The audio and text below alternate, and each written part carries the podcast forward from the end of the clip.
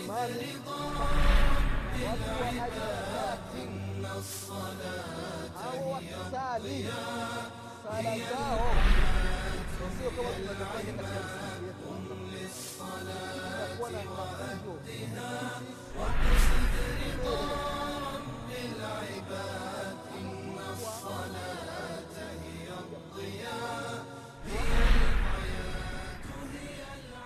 بسم الله الرحمن الرحيم الحمد لله رب العالمين والصلاة والسلام على رسول الله محمد بن عبد الله صلى الله عليه وعلى آله وأصحابه ومن تبعهم بإحسان إلى يوم ينفخ في السور فتأتون أفواجا عباد الله رحمكم الله أوصيكم ونفسي بتقوى الله فقد فاز المتقون ndugu zangu katika imani ndugu zangu waislam na kuhusieni pamoja na kuihusia nafsi yangu katika swala la kumcha allah subhanahu wataala ndugu zangu katika imani tunaendelea na kukumbushana katika kipindi, katika kipindi chetu cha dini kipindi ambacho tunajifundisha mambo mbalimbali mbali, mambo ambayo yatatusaidia ndani ya dini yetu na hasa katika mambo ya swala. Ndugu zangu katika imani katika kipindi ambacho kilichotangulia tulikumbushana baadhi ya mambo ambayo inatakiwa mwislamu ayafanye mambo ambayo aliyafanya mtume wetu muhammadin salllahu alaihi wasalama na leo insha allah mwenyezi mungu subhanahu wataala akipenda tutaendelea na kukumbushana baadhi ya mambo. Mambo ya leo ndugu zangu katika imani ikiwa mtu yupo katika atahiyatu yupo katika tahiyatu namna gani utanyoosha kidole. Katika vipindi vilivyotangulia tulikumbushana kwa kurejea tu ni kwamba ukiangalia hadithi zilizopokelewa kutoka kwa mtume salllahu alaihi wasalama kuhusu kunyoosha kidole katika sala utakuta zimegawanyika katika sehemu tatu sehemu ya kwanza. Mfano ukiangalia katika hadithi ya wail bnu hujur radiallahu anhu au hadithi ya ibnu umar radiallahu anhuma ukiziangalia hizi hadithi utakuta zimegawanyika katika sehemu tatu. Sehemu ya kwanza ni kwamba mtume sala salama imethibiti amesema kwamba unakunja hiki kidole cha kwanza na hiki cha pili unakikunja na hiki cha kati unakikutanisha na hiki. Alafu pa katikati panakuwa duara alafu hiki unanyoosha. Hii ni aina ya kwanza miongoni mwa namna za kunyoosha vido, za kunyoosha vidole. Aina ya pili hiki cha kwanza unakunja na hiki cha pili unakunja na hiki cha tatu unakunja. Halafu hiki kidole gumba unakiweka chini ya kidole shahada. Na aina ya tatu hiki unakunja hiki unakunja hiki unakunja na hiki unakunja alafu kinabaki hiki kimoja. Hizi ni aina tatu ndugu zangu katika imani. Zimepokelewa kutoka kwa mtume muhammadin salallahu alaihi wasalama za kunyosha vidole. Sasa kuna masala ndugu zangu katika imani ya kutikisa kidole ndani ya sala. Haya masala ndugu zangu waislamu kwa kweli baadhi ya sehemu yameleta ugomvi mkubwa. Baadhi ya misikiti watu wamepigana. Watu wamenyanyuliwa kutoka ndani ya msikiti wanatupwa nje. Kwa sababu gani? Kwa sababu ya kunyoosha kidole kwa sababu ya kutikisa kidole ndani ya sala. Ndugu zangu katika imani masala ya dini. Ikiwa hufahamu uliza. Jambo lolote katika dini kama hulifahamu basi uliza. Na usioni aibu ndugu zangu katika imani. Kwa sababu anasema umar bn lkhatabi radiallahu anhu ya kwamba watu wawili wenye sifa aina mbili hawa ni wajinga na kama hawabadiliki watakufa katika hiyo hali. Mtu wa kwanza almustahi mwenye kuona aibu. Katika dini ndugu zangu katika imani hakuna kuona aibu kujifundisha dini.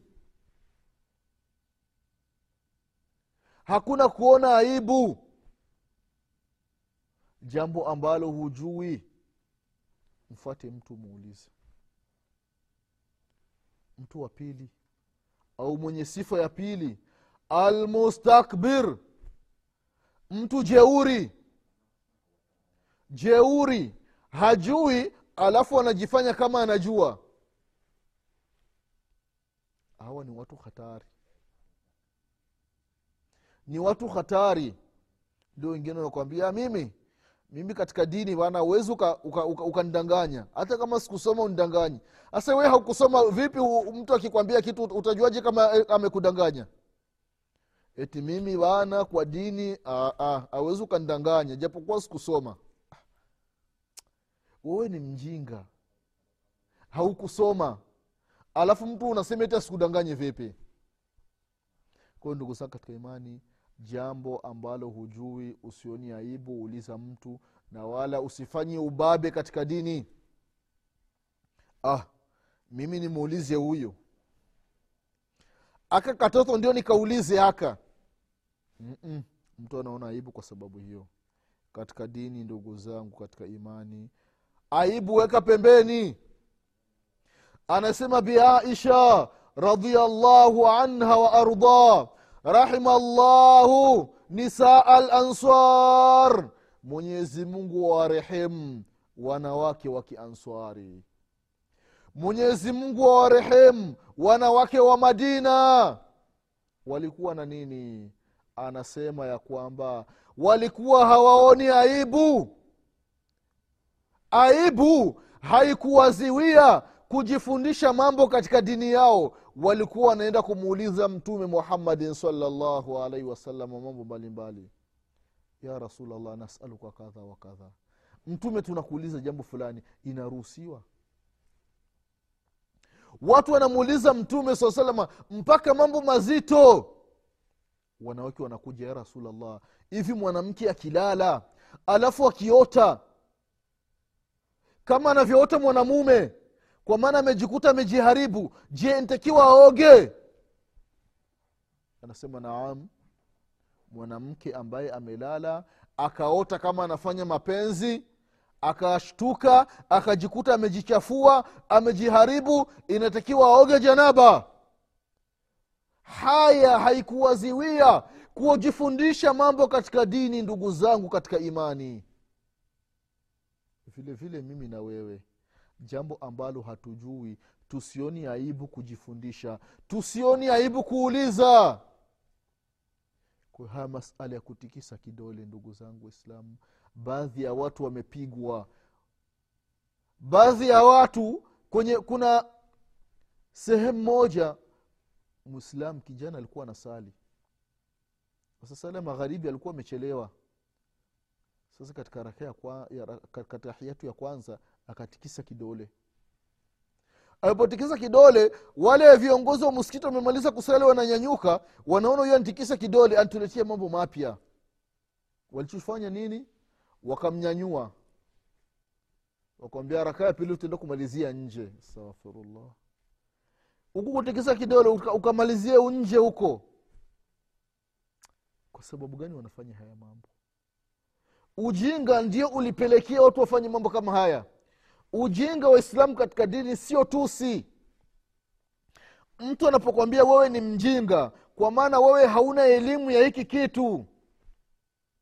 Ndio jahil adamu lmarifa jahil ni mjinga na mjinga ni mtu ambaye afahamu kitu fulani. Mtu atapokwambia wewe ni jahil wewe ni mjinga fahamu ya kwamba hiki kitu ukifahamu kama ukifahamu kinachotakiwa kufanya nini?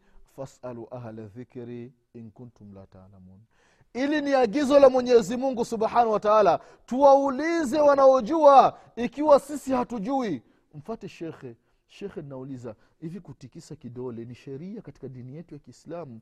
Hili jambo la kutikisa kidole je mtume wetu muhammadin salllahu alaihi wasallam alifanya? Shekhe atakuelekeza. Atakwambia naam mtume salllahu amefanya. Mtume saa salam imethibiti ametikisa kidole. Sasa kama mtume saa salam ametikisa kidole mimi nikitikisa kidole wewe kwa sababu gani uchukie kwa sababu gani unitukane? Kwa sababu gani unaambia kwamba naleta mchezo? Naleta mchezo jambo ambalo lilifanya mtume salllahu alaihi wasalama nacheza katika sala ikiwa mimi ninacheza ni kwamba na mtume saa salam ndo alianza kucheza katika sala. Kwayo ndugu zangu katika imani jambo la kutikisa kidole ni jambo ambalo limethibiti. Salllahu alaihi wasallam hadithi ya wail bn hujur radiallahu anhu anasema nilimwona mtume salllahu alaihi wasalama ananyoosha kidole yuharikuha anakitikisa.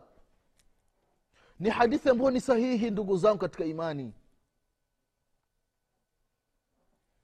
hadithi ambayo ni sahihi ya kutikisa kidole ndani ya sala. Kwayo ndugu zao katika imani mfano ukiangalia katika sunani nasai utaikuta na vile vile sunani abi daudi na musnad imam ahmad kaisaisha shekh alalbani rahimahullahu kaitaja. Na kuna hadithi ya ibn zubair radiallahu anhuma kwamba mtume salllahu alaihi wasalama kana yushiru biisbaihi idha daa wala yuharikuha kwamba mtume saa salama katika tahiyatu alikuwa akinyoosha kidole lakini hakitikisi. Hizi hadithi mbili hadithi ya wail bn hujur na hadithi ya ibn zubair radiallahu anhuma mtu ukiziangalia unaona kama zinapingana. Waili anasema mtume saa salam alikuwa anatikisa. Ibnu zubair radiallahu anhuma anasema kwamba mtume alikuwa hatikisi. Sasa wanachuoni wa hadithi wanasema ya kwamba hizi hadithi hazigongani. Kwa sababu katika hadithi mambo ya hadithi kabla ya kufanya nasikhi na mansukhu kwamba hii hadithi inafuta hii hii inafuta hii jambo la kwanza huwa anafanya jamu. Je hizi hadithi mbili kuna uwezekano ziunganishwe? Iwe ni kitu kimoja? Naam inawezekana. Ndo baadhi ya wanachuoni wakaziunganisha. Wakasema ya kwamba baadhi ya nyakati mtume salallahu salam alikuwa anatikisa kidole kama alivyomwona waili. Wakati mwingine alikuwa atikisi kama anavyosimulia ibn umar ibn, ibn, ibn zubeir radiallahu anhuma. Matatizo yanakuwa yamekwisha. Kwa huyu ambaye anatikisa kidole anatumia hii hadithi. Huyu ambaye hatikisi kidole anatumia hii hadithi. Wanachuoni wengine wakasema hapana hizi hadithi mbili tuzifanyie baina annafi walithbat kwa maana hadithi ya ibn zubeiri inakataa. Na hadithi ya waili inathibitisha kwamba kaida inasema almuthbatu muqadamu ala nafi kile chenye kuthibitisha kinatangulizwa kuliko kile chenye kukatazwa. Kwa maana tunaitumia hadithi ya waili ya kutikisa tunaacha hadithi ya ibn zubeiri ya kutokutikisa. Almuhim ndugu zangu katika imani tuchukue kauli ya baadhi ya wanachuoni kwamba tufanye jamu baina ya hizi hadithi mbili. Kwamba wakati mwingine mtume saa salam alikuwa anatikisa wakati mwingine alikuwa hatikisi. Tukitumia hizi hadithi zote mbili za mtume salallahu wasalama matatizo yanakwisha. Matatizo yanakwisha ndugu zangu katika imani. Sasa vile vile ukatofautiana wanachuoni ni wakati gani mtume saa salama alikuwa akinyoosha kidole? Wengine anasema mtu unakaa hivi unaanza kusoma atahiyatu lillahi wassalawatu watayibatu wassalamu alaika ayuha nabiyu warahmatullahi wabarakatu assalamu alaina waala ibadillahi salihina ashhadu an la ilaha illa llah ndio unanyosha kidole. Hii ni tahiyatu ambayo ameipokea ibnu masudi radiallahu anhu. Wengine wakasema hapana kile kitendo cha kutoka katika sijida ya pili allahu akbar unaanza kunyosha kidole. Kwa maana huko atahiyatu lillahi unanyoosha. Atahiyatu lillahi wasalawatu watayibat wassalamu alaika ya nabii rahmatullahi wabarakatu assalamu alaina wala ibadillahi salihin ashhadu an la ilaha illallah ashhadu anna muhammadan abduhu warasuluhu ashhadu anna muhammadan rasulullah ukiendelea allahuma sali ala muhamadi huku unanyosha. Wengine wakasema hapana kila unapotaja jina la mwenyezi mungu subhanahu wa taala unanyosha kidole. Mfano wakasema kwamba kila ukisema yaani umekaa hivi atahiyatu lillahi unarudi. Wasalawatu watayibatu wassalamu alaika ya nabiyu علينا وعلى alaina الله الصالحين أشهد ashhadu an la ilaha الله وأشهد أن محمدا رسول rasulullah. Allahuma صل ala محمد وعلى آل muhammad kama salaita ala ibrahim ibrahim ala muhammad ala muhammad. Yaani kila sehemu ambayo unamtaja jina la mwenyezi mungu unanyosha kidole. Kila ukitaja jina la mwenyezi mungu unanyosha kidole. Kwa hiyo almuhim ndugu zao katika imani vile vile haya sio masala ambayo yanapelekea watu kuzuzana kwamba shekh lalbani rahimahullah katika sifatu salati nabii sala salama ameeleza ya kwamba kunyosha kidole ni mwanzo wa tahiyatu mpaka mwisho. Vile baadhi wanachuona akiwemo shekhe bumbazi rahimahullah katika baadhi ya vitabu vyake anaeleza ya kwamba unaanza kunyoosha katika kalimati tauhid ashhadu an la ilaha illa llah ndio unaanza kunyoosha alafu kila ukitaji jina la mwenyezi mungu unaenda unanyoosha hivi almuhim ndugu zao katika imani ikiwa utanyoosha moja kwa moja. Alhamdulillah. Na kama ilivyopokelewa ndugu zangu katika imani ni kwamba katika kutikisa kidole ukiangalia hadithi ya wail ni kwamba kidole unakitikisa kinaelekea kibla. Kidole unakitikisa kinaelekea kibla. Hapa ndio kwenye mguu kama utatumia mfano ya kukunja hiki kidole na hiki kidole na hiki na hiki ukavikutanisha hivi alafu unakuwa unanyoosha. Kidole kinaelekea kibla. Sio kama unavyofanya baadhi ya watu mtu anafanya hivi. Hii sijaona katika sunna. Au mwingine anakizungusha. Ha-ha. Peleka mbele kibla. Au kwamba utatumia hivi. Sio hivi. Mwingine anaanza hivi akitoka kuwa tena anarudi hivi. Mwingine anapiga hivi. Mwingine mara hivi mara hivi ma, aa, ni hivi. Unaelekeza kibla ndugu zangu katika imani. Halafu katika sala ili wakati umefunga sala unaangalia sehemu ya sijida ukiwa katika rukuu unaangalia sehemu ya sijida. Na ukitoka sijida ya kwanza unaangalia kwenye sijida.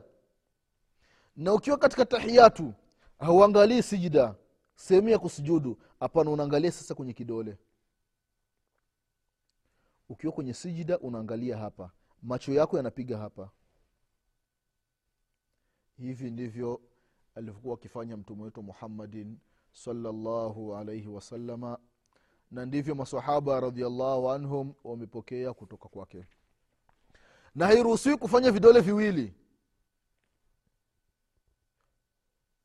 Ashhadu an la ilaha illallah mtu unafanya vidole, viwili. Aa, ni kidole kimoja. Kwa sababu mtume salllahu alaihi wasallam katika hadithi ya abahureira anasema anna anna رجلا raa بإصبعيه فقال رسول الله صلى sal عليه salama ahid ahid hadithi ambayo kaipokea imamu termidhi na sahahu lalbani katika sunani nasai hadithi ya abahureira radiallahu anhu kwamba bwana mmoja wakati anasali katika tahiyatu alikuwa ananyosha vidole viwili mtume saa salam akawambia hapana nitakiwa kidole kimoja. Kwa hiyo katika tahiyatu ni kidole kimoja ndugu zao katika imani.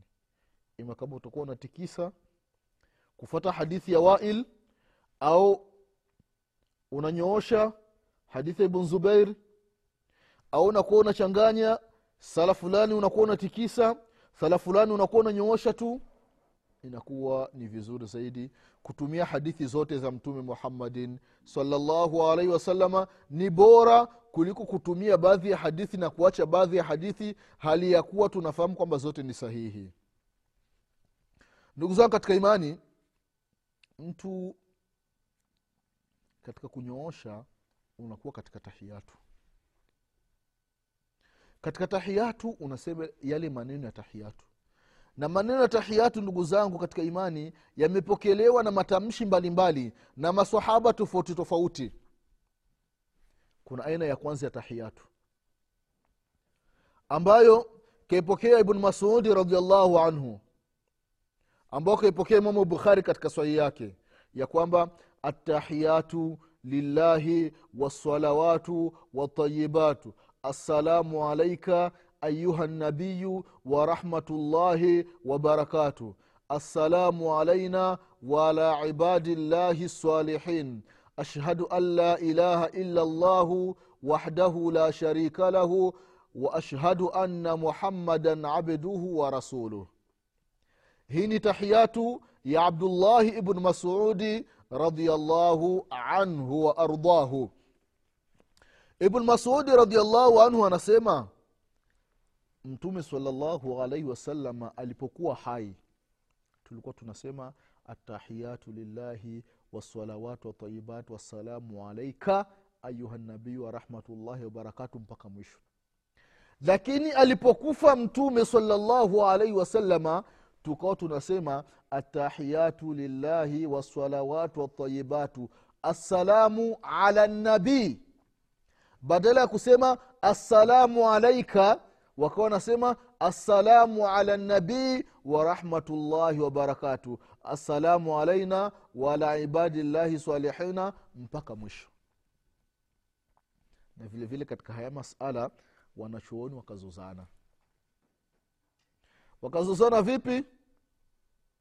Kundi likasema kwamba inatakiwa watu tuseme tahiyatu kama ni hii ya ibn masudi radiallahu anhu kama ilivyofundishwa na kama alivyokuwa akisema mtume salllahu alaihi wasallam katika uhai wake.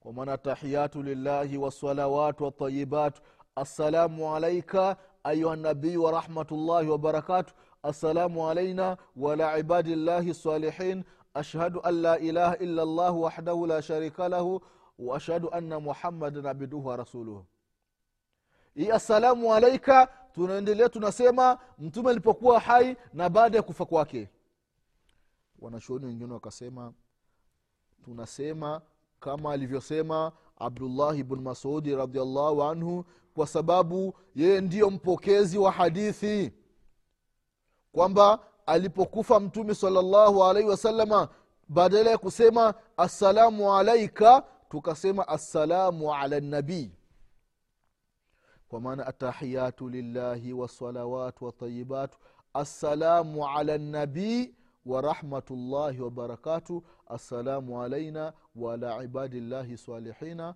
Mpaka mwisho. Na shekhu lalbani rahimahullahu kana kwamba anamili anaelekea katika hii rai ya pili. Katika hii hadithi ibn masudi radiallahu anhu kwa sababu ibnu masudi anasema tukabadilisha baada ya kufa mtume saa salama ni rai ambayo anaipo, ana, anaitetea sana shekhu lalbani rahimahullahu. Mfano ukiangalia katika kitabu chake sifatu salati nabii salllahu alaihi wasalama kwamba badala ya kusema assalamu alaika ayuha nabiyu watu waseme assalamu ala nabii warahmatullahi wabarakatu kama alivyobadilisha masahaba akiwemo bn masudi radiallahu anhu ardah lakini wanachuoni wengine mfano ibnu uthaimini rahimahullah wanasema hapana tunaileta ile ile assalamu alaika ayuha nabii warahmatullahi wabarakatu hata kama mtume salllahu alehi wasalam akisha kufa. Hii ni tahiyatu ya kwanza ambayo imepokelewa kutoka kwa mtume salllah salama kuna aina nyingine ya tahiyatu ambayo kaipokea ibnu abasi radiallahu anhuma. Inasema atahiyatu almubarakatu atahiyatu almubarakatu alsalawatu altayibatu lillahi assalamu alaika ayuha nabiyu warahmatullahi wabarakatuh assalamu alaina waala ibadillahi salihin ashhadu an la ilaha illa llahu ashhadu an la ilaha illa llahu waashhadu anna muhammadan abduhu wa rasuluhu. Kaipokea imamu muslim. Hii ni tahiyatu ambayo kaipokea abdullahi ibnu abbasi radiallahu anhuma kaitoa imamu muslim katika sahihi yake. Ili ya kwanza ilikuwa ni ya ibn masudi radiallahu anhuma na hii ya pili na ibn abasi radiallahu anhuma kwa hiyo kama tulivyotangulia kusema atahiyatu zimepokelewa katika matamshi tofauti tofauti. Na tutayataja haya matamshi ili kila mmoja awe anafanya tanawu wakati mwingine anasoma hii wakati mwingine anasoma hii. Au akiona hii kwake ni nzito basi anasoma ambayo ni nyepesi. Kwa haya machache ndugu zangu katika imani tutaishia hapa. Mwenyezi subhanahu wataala akipenda katika vipindi vya mbele tutaendelea na kukumbushana baadhi ya mambo au baadhi ya matamshi katika atahiyatu kwa haya machache mwenyezi mungu subhanahu wataala atupe kila la kheri mwenyezi mungu atuepushe na kila shari mwenyezi mungu atufutie madhambi yetu mwenyezi mungu atufishe aliwakuni waislamu mwenyezi mungu atukubalie sala zetu mwenyezi mungu atufufue siku ya kiama nyuma ya mtume muhammadin salllahu alaihi wasalama nasema insha allah tutaonana katika vipindi vinavyokuja. Subhanaka allahuma bihamdik ashhadu an la ilaha illa anta astaghfiruka wa atubu ilaika subhana rabbika rabi lizati ama yasifun wasalamun ala lmursalin والحمد لله رب العالمين والسلام عليكم ورحمة الله وبركاته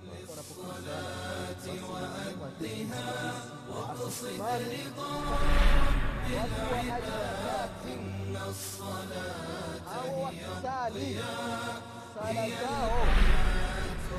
العباد قم للصلاة وأدها واقصد رضا رب العباد إن الصلاة هي الضياء هي